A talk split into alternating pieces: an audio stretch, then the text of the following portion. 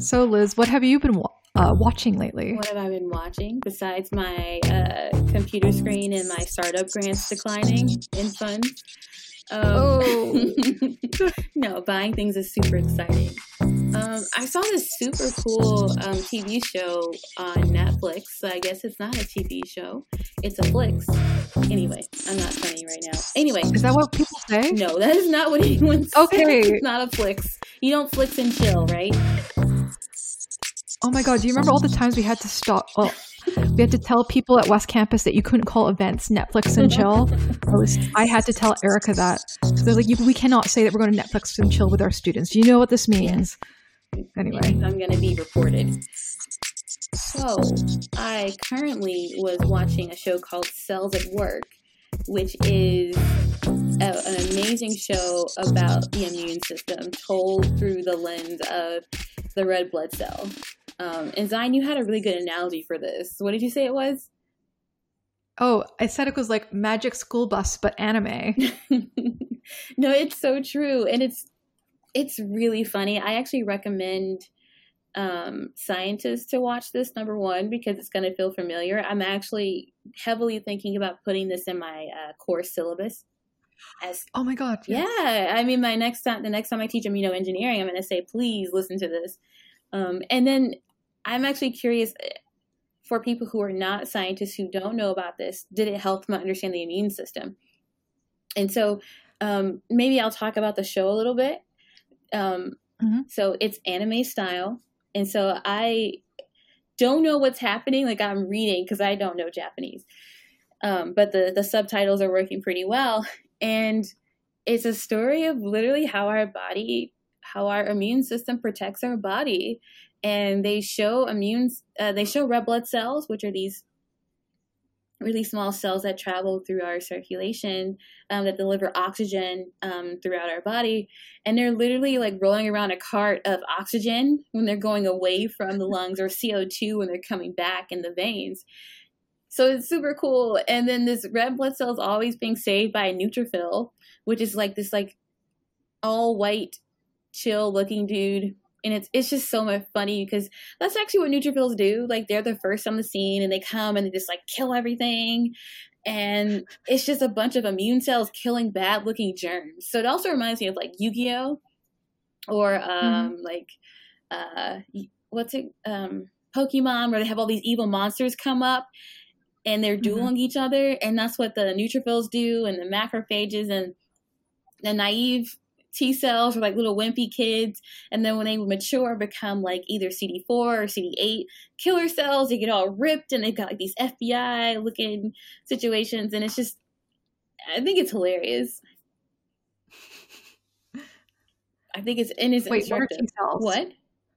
What are T cells? What are T cells? What are T cells? How do you not? Okay, all right. Come on, the fact that I'm following enough of this should be a credit to me. Oh my God. How do you not know about T cells? They save your life all the time. Are they white blood cells? Oh my God. I can't really, I just realized, so I asked such a basic question. Thanks. Okay, fine. All right, I'll give you the benefit of the doubt. So, if you took out your blood, when you have like the needle pricks and they draw your blood, and you were to spin it down, it would spin down by weight. And so you'd have a bunch of plasma. You'd have red blood cells, and they look red. Yeah. Yes, I know red and white. And then the white cells look plasma. White. So the white. I'm just listen. Okay, I'm here to learn. Fine. If you had watched the rest of the show, like I asked you to, I had work to do. All right. Okay. All right. Actually, I'm really enjoying the fact that you don't know this, because usually you know everything, and I'm like, what is this word? I'm like literally Googling things.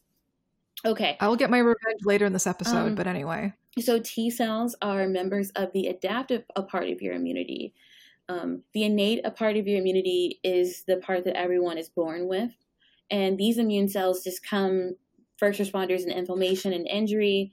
And they recognize like evolutionarily conserved structures that would detect viruses, pathogens, bacteria, fungi, things that should not be in your body.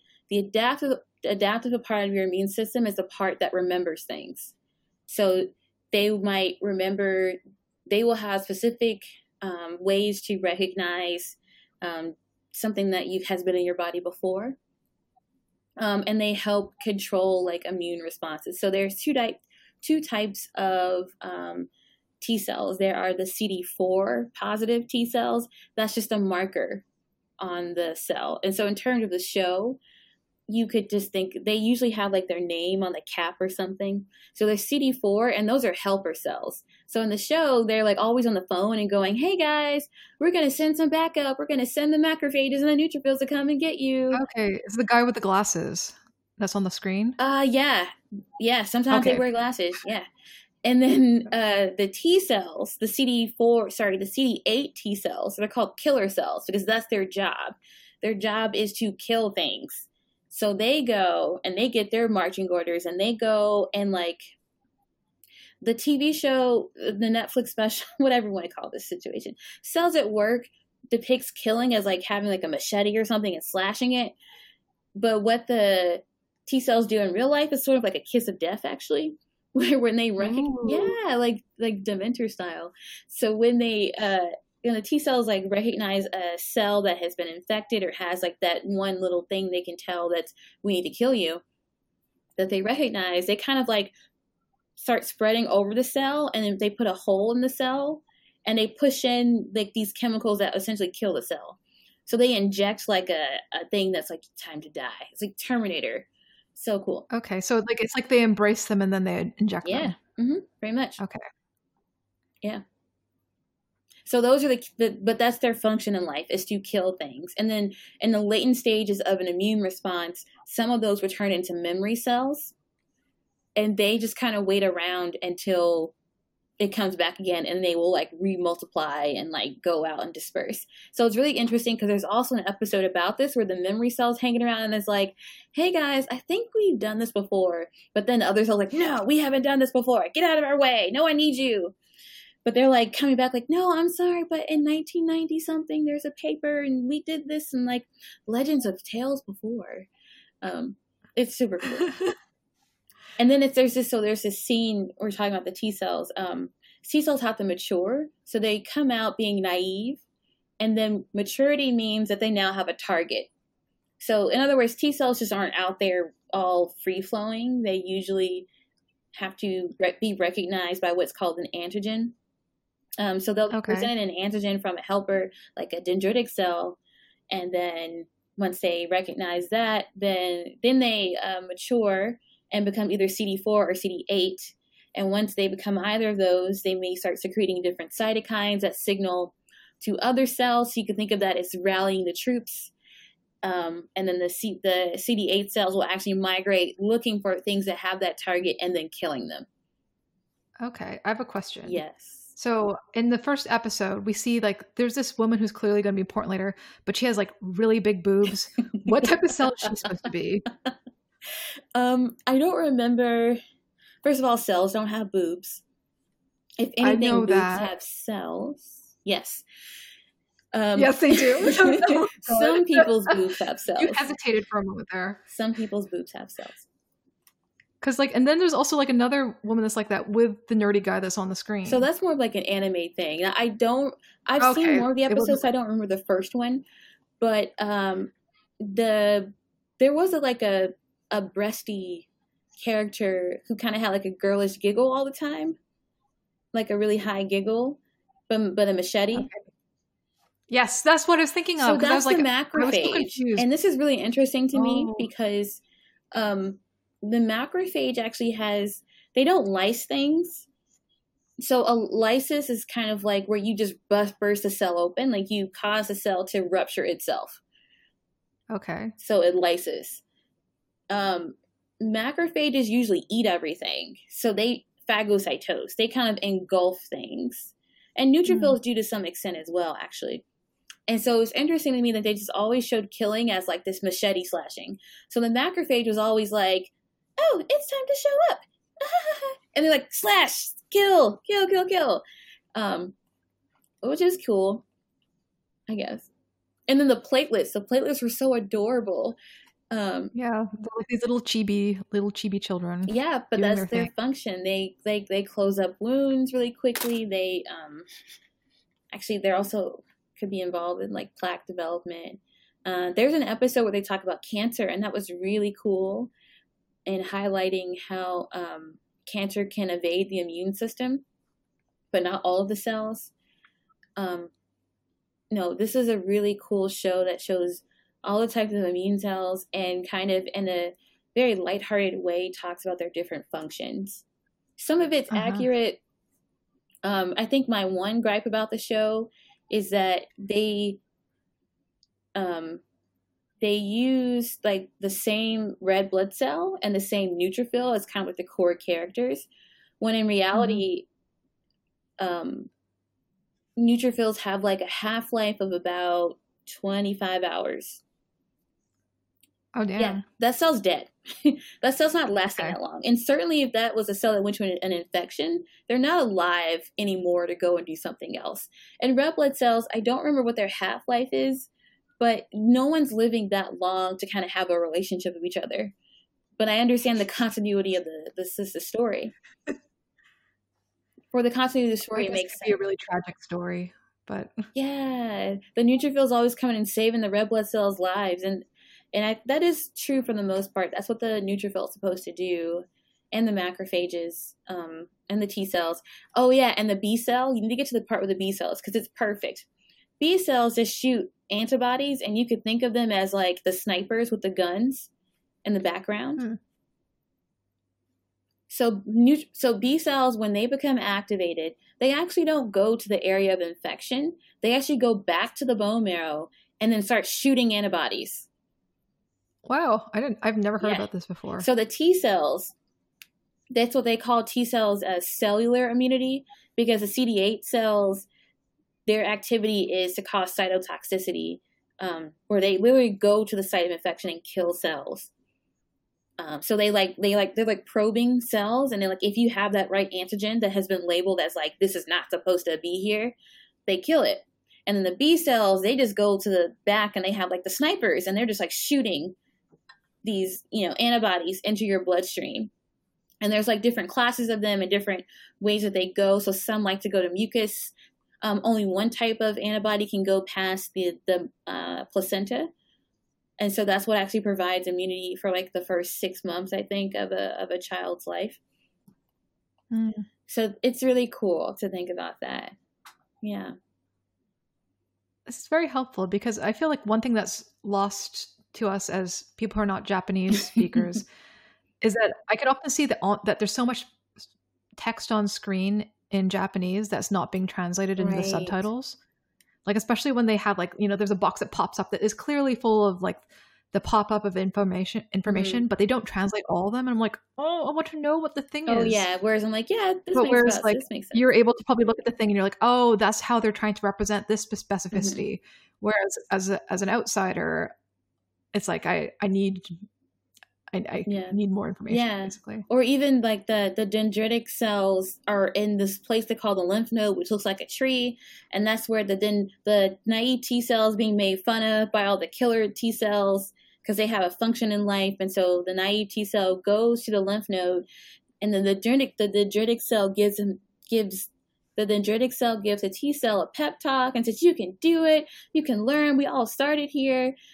And then they mature and they come back out, and I got all this, you know, activity, and they're like killing everybody, killing all the bacteria, killing all the fungi. And it's also funny how like the viruses and things, they all come out of nowhere. They're like peeping out of like little tubes in the street, and they're just like waiting to like wreak havoc, or they hide in the red blood cells. And so it's interesting how they replicated methods that, viruses and other pathogens use to invade the body, and how we try to prevent that from happening, like, or becoming larger scale. So speaking as someone without this type of PhD level biological knowledge, but as someone who has watched a lot of anime, what was interesting to me was seeing what type of anime tropes they chose to use to portray these things. So for instance, like the white blood cell, the CD4 Just the CD. No, the killer one. You want the ripped one? I'm sorry, but also you're talking about the one that has white hair, right? Yes, the white hair one. Okay, sorry. Well, I was like the ripped blonde guys for some reason. Actually, yeah, they were literally they were ripped blonde guys. Okay, so the neutrophil guy with the white hair is the cool guy with the white hair is a whole anime trope that they are usually very emotionless. They're very pale. They're often bad guys, or they're sort of morally dubious gray ones that are more exciting precisely because you don't know what side they're on. Mm-hmm. And a lot of people tend to be attracted to them. I have a friend who likes to joke about that. Like basically they're usually like sociopathic, but in a hot way, to the point that there's like memes about anime guys with white hair and how like those are the ones that people crush on mm-hmm. the most. So he's that type. That makes sense. And then and then the viruses to me looked like they're modeled on the iconic anime villain from Dragon Ball Z, exactly, Frieza. Yeah. I mean, with the whole Dragon Ball Z, the monsters that they came up with were just these idyllic villains from anime where you want to defeat it. And like they always look really, really, really new and weird. I'm like, oh, that's interesting. Not really what viruses look like, but let's have a big monster that we just slash to pieces. Mm-hmm. Mm-hmm. And then all the immune cells are kind of like the Avengers team of your body. They all have different functions, and they all help each other to defend your body. And that defense mechanism really, or that defense analogy rather, really pervades many of the ways that we talk about the immune system or characterize what each immune cell does in the fight to treat your body. And now for a quick break before we get back to our discussion and I bring up biopolitics. PH Diva's podcast has been going strong for 5 years. We are more excited than ever about the world of podcasting as academics. We want to keep bringing you great content, and to do that, we need your help with the cost of production. That's right, Zai. Through Patreon, you will support our 2020 vision for PH Diva's podcast. Better features, new equipment, and you'll get exclusive access to original content like the bloopers reel for this ad, by the way, and our reading list and outtake. Propose an episode. Get a special shout out. See how exciting this is all going to be? Help us take the podcast to the next level. Click on the Patreon link to find out the many ways that you can support us. And, as always, even if you can't support us financially, you can always help out by following us on Facebook and Twitter under PH Divas Podcast. It helps a lot when you rate us and write a review on Apple Podcasts or wherever you get your podcasts. Mm-hmm. And so maybe this is my opportunity to sound less ill-informed about things. So another reason why we're having this conversation is that recently I read part of a book that's been around for like at least a decade, Ed Cohen's A Body Worth Defending, which I came to because I was following this Twitter thread for people in disability studies about works that they thought were particularly influential. And I was like, oh, I'd love to learn more. It's not directly related to anything working now, but it's a field I'd like to know about. So Duke University Press, one of my favorite press, the one I have my book with, puts their introductions online, so it's sort of, to make it available to everyone. And it was so fascinating because Ed Cohen's A Body Worth Defending is about the historical emergence of the immune system or of immunity in relation to the immune system. Yeah. So talking to you, yeah. I didn't know that the reference of immunity as like a defense was actually something that originated from non-biological context. It actually had a lot of social context before it became the way that we describe our immune system. Yeah. Like I also didn't know that because I always thought it was the other way around. I thought it was people were using metaphors drawn from biology to talk about politics or law, mm-hmm. like legal immunity or stuff like that. But so to give a bit of specific information, it was in 1881 that Eli Metchnikoff discovered immunity and started crystallizing how we think about it in terms of biological defense. And what he particularly argues is that what happened that moment is that there was a fusing together of a number of concepts that were actually from the political world and then applied to thinking about human bodies. So for instance, like immunity was actually a legal concept that emerged in ancient Rome. And it was a political and juridical term. And it was only later that it became a way of thinking about medicine, for instance. And then in what he particularly is arguing is this interesting shift in terms of how we think about our, not just our bodies, but then about health as well. Mm-hmm. That there's sort of turn from thinking about the language of healing and balance in relation to the world to the fact that the body has to be defended against the world, sort of having this adversarial relationship to the world around it. And then the terminology of war starts getting used. Mm-hmm. Yeah. And that's interesting for me because I naturally gravitate towards like a war, a fight kind of perspective on immunity. And I don't really know any other way to think about it, because it kind of makes sense when I think about what cells do or the strategy that our immune system has for attacking different things, that I think is just so elegant in its design. Mm-hmm. And I often think of like The Art of War, you know, that book about strategy. And so it's interesting to see how, I guess, that relationship of how we think about these things. So actually, I haven't read this book yet, but you were talking about kind of the birth of immunity. Yeah. What did you mean by that? So what I mean by the birth of immunity, that this is the point where it really emerges as a concept and all the ways of thinking about the body.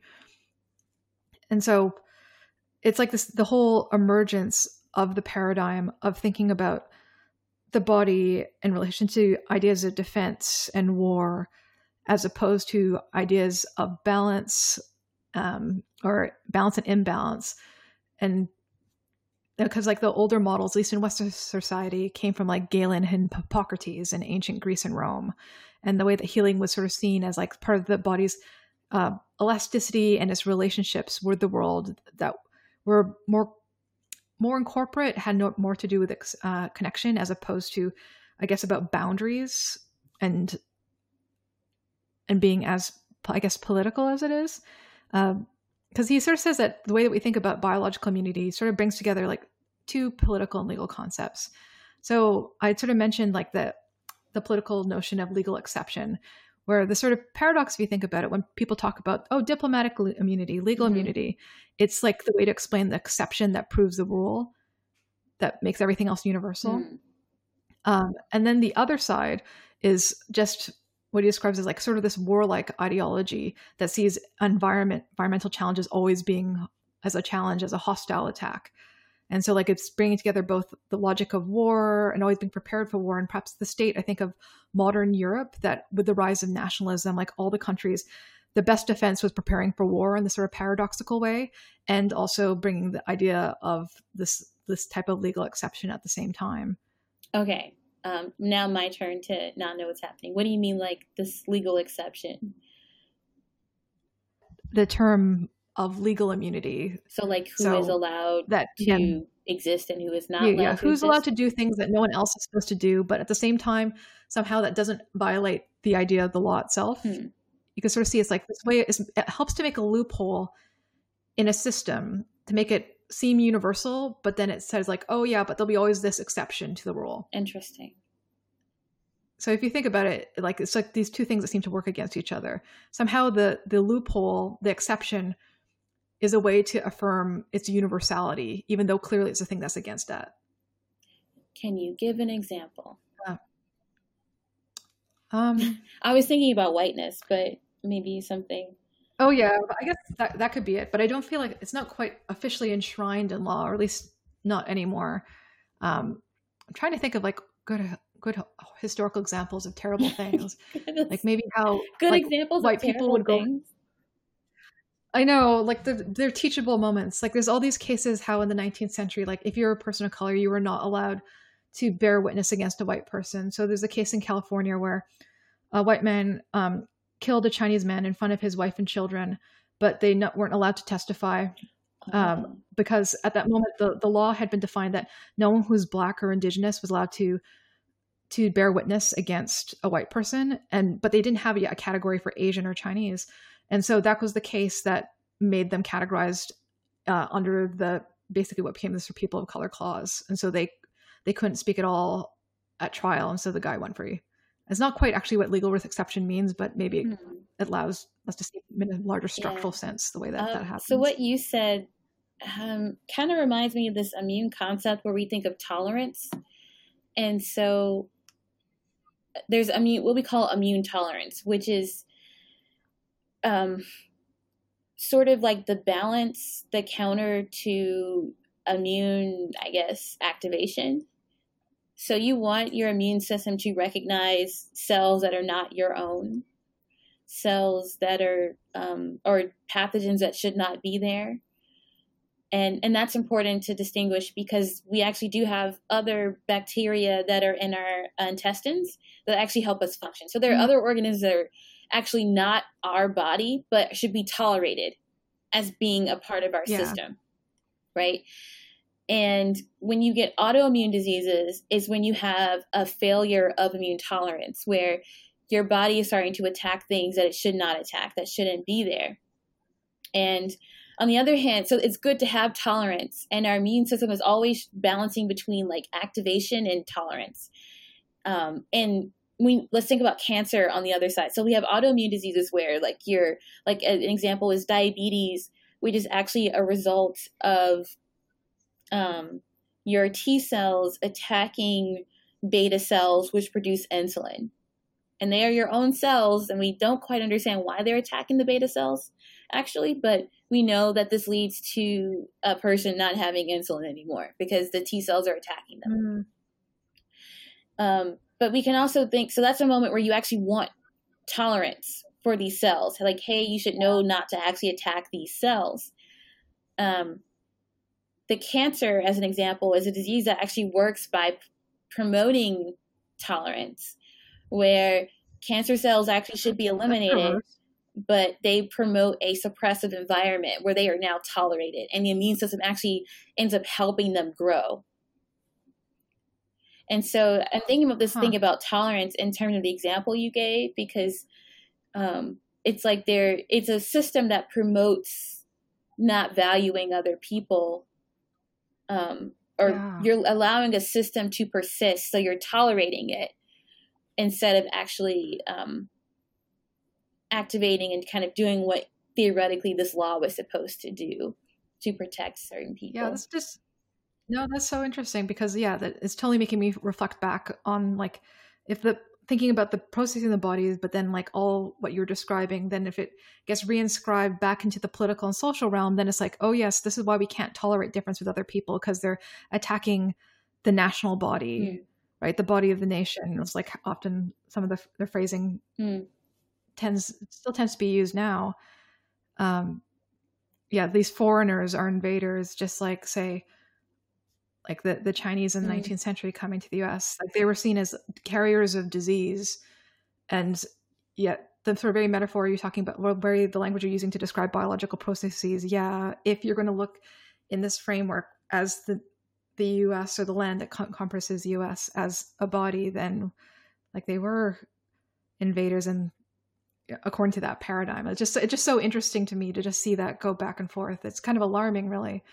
Yeah, how the language is similar, and how how the phenomena in some ways can also be related. Like when I joke about the immune system, which is something that I do frequently, when I try to explain the immune system to people who are not sort of trained, I say that the immune system is like the original social network, and that these are all cells that work in concert to communicate information, and they all have different strategies for how they do that. And so if neutrophils had like a social media platform, I would say they'd be on Twitter because they are fast, they are frequent, and they go from like site to site, right? So when something goes viral, that's kind of like the equivalent of like a whole bunch of neutrophils coming into an area that's been injured or inflamed and just going there, talking about it. But then the next day they're somewhere else, which is similar to like the news flow of Twitter, where people feel like they're just inundated with so much information. It's coming so quickly and the trends are changing so fast. And then I often think of like T cells, if they were on social media, they'd be on Reddit because Reddit is a platform where there are lots of things happening, but they all have to be upvoted. And it takes a lot of upvotes to finally get to the main page. Right. And so I've seen a lot of people who they're so tied into Reddit that they don't know something actually happened in the world until it makes the main page. And that's really how T cells work, where they're waiting for a bunch of other responses before they then like mount a response and like get larger and then disseminate. So they're kind of like the innate immune cells come in first, like the neutrophils come in first. And then if there's still a disease and something's persisted after a couple of days, then you start to see a T cell response. So they're like Reddit. Uh-huh. But this is relevant because I think about like the ways people do things. Macrophages, I like to think of them as Instagrammers because they like to take pictures. They like to take pictures of everything they eat and then tell you how good it was or not. That's if that is you're a macrophage. They eat a lot. And they also have this function of antigen presentation where they eat things and it kind of processes back on their surface. And so that's a way for the immune system to then see what's in our bodies. So they're Instagrammers. They eat everything. You know, they're like, that looks tasty. Let's see what that's like. And in this context, you can think of, some of like the more rare immune cells, like the basophil and the eosinophil, maybe they're like Tumblr or Vines, where everyone's like, why are you on that? And it's like, if you don't know, then don't worry about it. It's not up to you, right? Well, I don't know. So I'm just sort of like, oh, yes. When you're like, of course, with the basophil, I'm like, oh, exactly. Because people are like, what are basophils? Like, exactly. That's like asking, like, you could be making up. Like, oh, are you still on Tumblr? Do you really still have a MySpace? And then they're like, yes, we do. And you'll thank us later. Like, those are like the memory cells. But then in this context, when we think about what's being communicated, so you have all these platforms and those are modes of communication, but the memes and the GIFs are literally like the antigens that the cells are using to communicate information, swapping information from one place to another to figure out, is this useful? Is this ours? Should we kill this? Should we not kill it? Like this way of communicating. And of course, in that regard, Facebook is where you have autoimmune disease because lots of fake information gets spread. And when you spread the wrong information. Oh, no wonder I use Facebook so much. Sorry.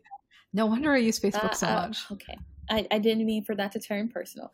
But when you have a lot of false information that then gets amplified that people then try to respond to, you get fake news where you think something is a real response that is actually not real.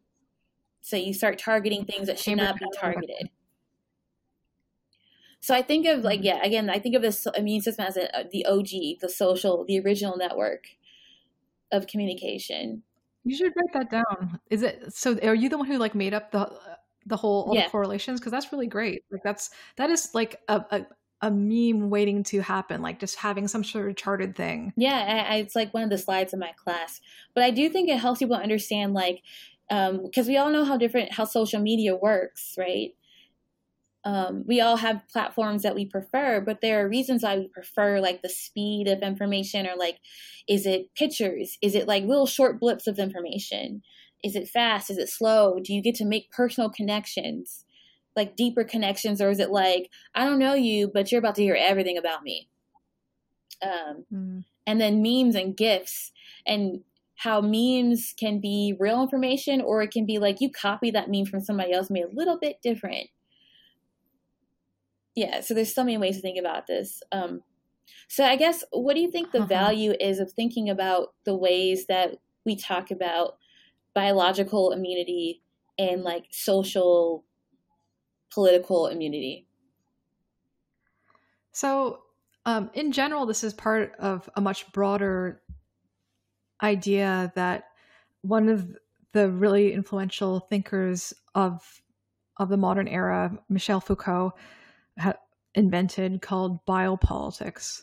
So where he was making the argument that politics is not just about what governments do to their nations or to each other, but it's about the management of life itself.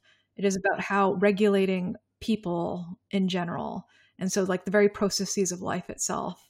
So politics are not just like this abstracted thing that happens on C-SPAN that then you sometimes get affected. It is the whole processes of how people live, and including like the bodies. And Ed Cohen's argument and many other people who are doing this sort of work are sort of showing that really it really goes to the very into the body as well, that these things are so intermeshed, speaking to each other, and that we can't, they may seem like separate areas and one is just a metaphor for the other, but it's just fascinating, even in our conversation, that these are mapping on in ways I wasn't even aware of before.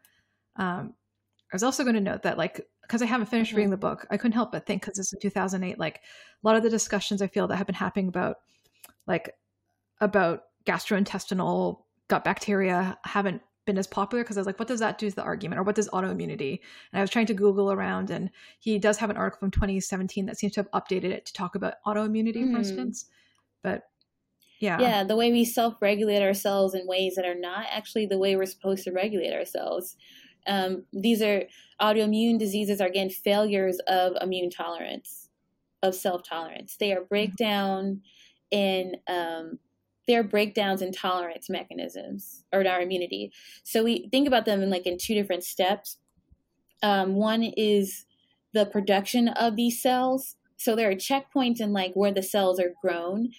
B cells are, the B is for bone. So these cells originate in the bone, and T cells originate in the thymus. So those are T cells, T for thymus. And before they are ever allowed to leave those niche areas, they actually go through selection rounds. And so if some of them are too reactive to our own cells, they are eliminated. They are killed in that moment. So they never leave. So some diseases, autoimmune diseases, are breakdown of tolerance at the central stage of origination. You can think of this you're making a car. And before the car ever goes out on the road, they have to go through all of these inspections, or the individual parts go through inspections. And if they fail the inspections, they do not get out to drive, right?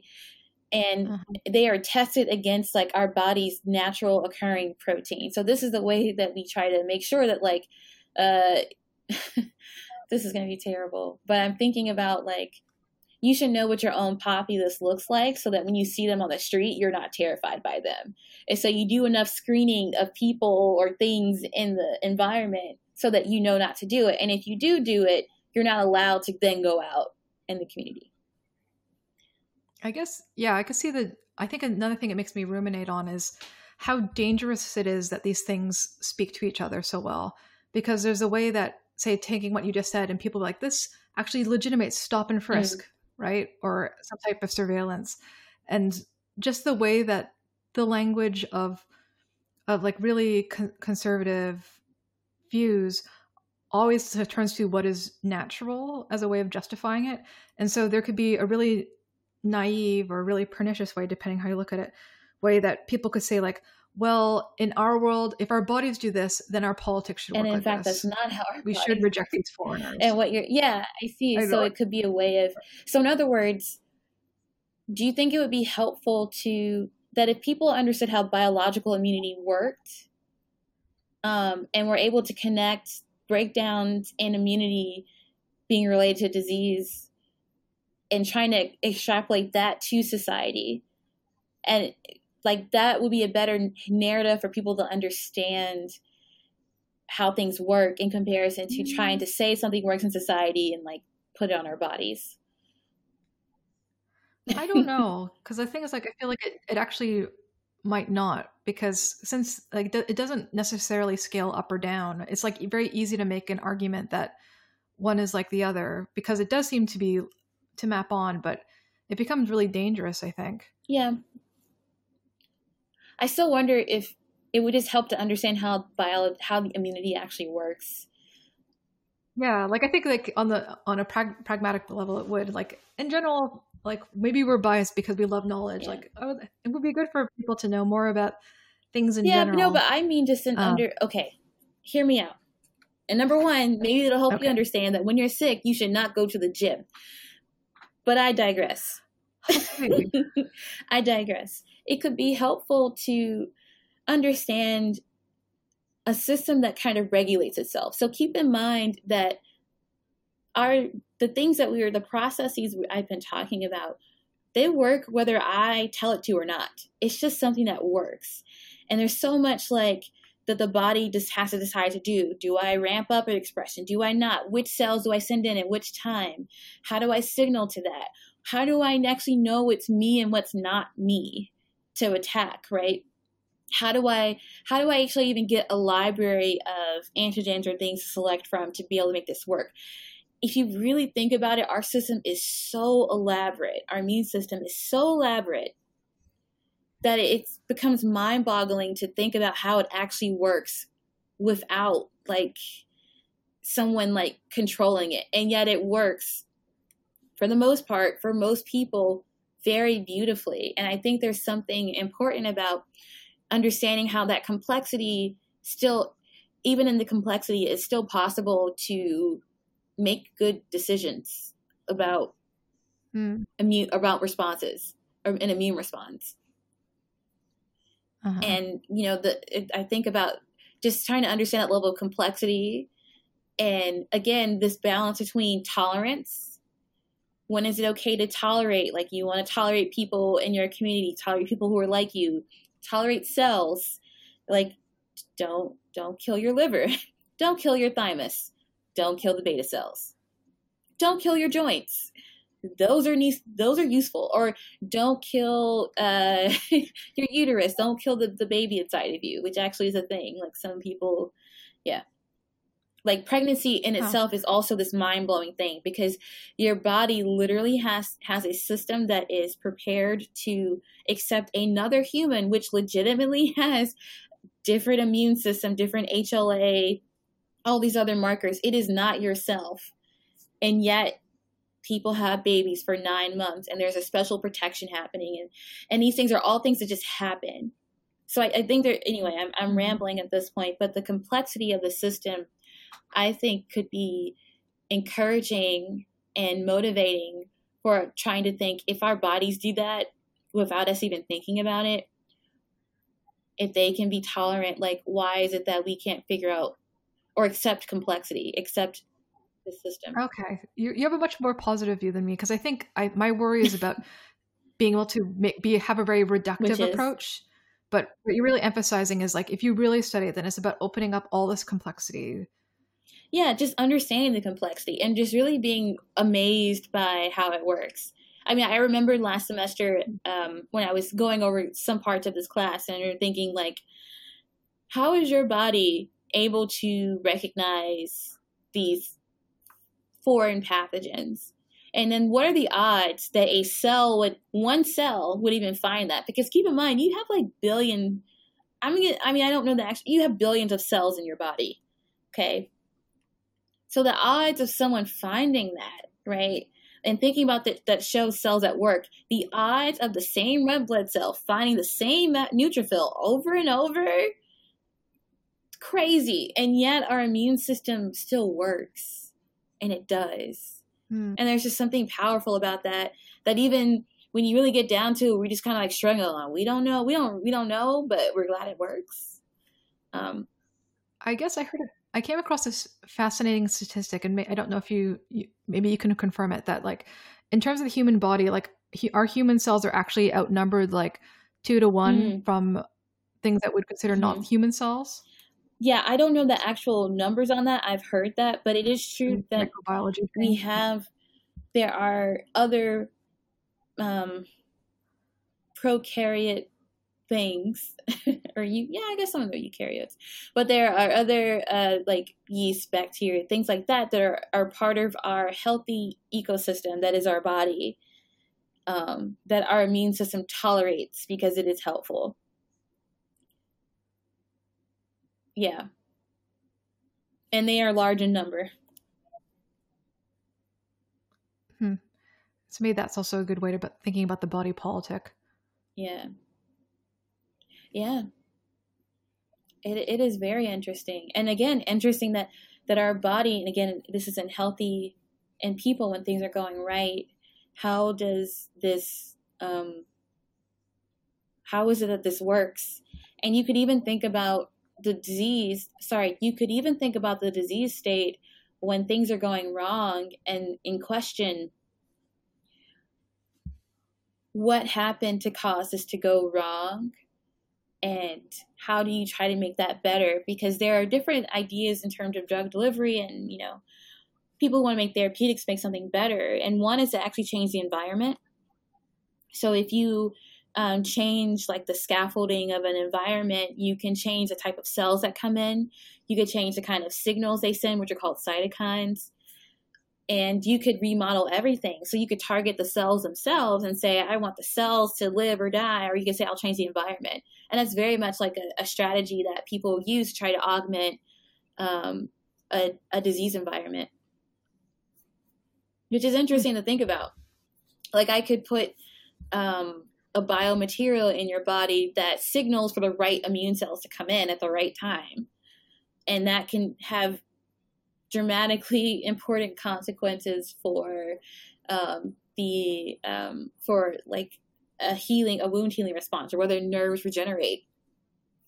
Or going back to the example of diabetes, where T cells are attacking beta cells, one of the workarounds to that is to actually encapsulate beta cells in a biomaterial which is permeable to nutrients but impermeable to cells. So it's literally like people are knocking, the T cells can knock on the door, but they can't get in. And so the beta cells are then still healthy enough to be able to secrete insulin into your body, which is really what you want. Is this something that's widely available, or is this something that hasn't been rolled out? It's not widely commercially available. It is still, people are still working on this. So I've seen some clinical trials. The challenge now is about duration, like how long does this last? Getting the implants to have the right properties, to have that nutrient flow, and actually also to tame the immune response. So how you, what you put on that surface will determine like how mad the macrophages get at you, the T cells get at you. Sorry, when I think of something being mad, I think that like that emoji on your phone where like the mean looking red cell, like where the like steam coming out. That's what I think of the macrophages are like, I want to attack. And so they just kind of like build up around that biomaterial. And so over time that can break it down. And so you want to also develop a biomaterial that doesn't cause inflammation, so that when the cells come and they don't really see something foreign, or they don't see something that activates them. So you're manipulating the immune system to protect certain bodies, which now that I think about it also has some political, social implications, where we think about people who serve as protectors. Yeah. Or maybe if aliens would come in and just fix us. I don't know. My first thought, like, you can actually fix something like using formaldehyde. You could cross-link all the proteins. So it's stiff and it can't move anymore. But I don't think you meant fix, like biologically fix. Because that's also like, I guess it's like embalming. That's what they do. They fix cells. Yeah, that's good. This is a perfect note to end on, don't you think? Yeah, I'm really curious about how people are going to respond to this episode. Please tweet at us to see what you think, because I feel... Yeah, because like send your neutrophils in. I wonder how many of our listenership would like know both sides of our conversation, because I feel we don't get many opportunities to have that type of interdisciplinary crossover. Yeah. I guess that's my goal for 2020, is to talk more science with you guys, because I hope this was informational. So thank you guys, as always, for listening to the PG's podcast, for listening to Dr. Zine and me rant about the world and all the crazy happenings and intersections. If you haven't already, please check out our website, phdivas.podcast@wordpress.com. You can also find our episodes on the iTunes podcast app and Stitcher and anywhere else that you get your podcast. Zion always leaves lovely things on our Facebook page, which is growing and ever-present as a community. Also under PC with Podcast and Twitter, PC with Podcast. We don't have any projects coming up yet, except for the launch of our Patreon. So we hope that you liked our ad, and we hope that you can contribute wherever possible. Zion, is there anything else you wanted to say? Oh, I think you covered it really well. Thank you. Okay, take care.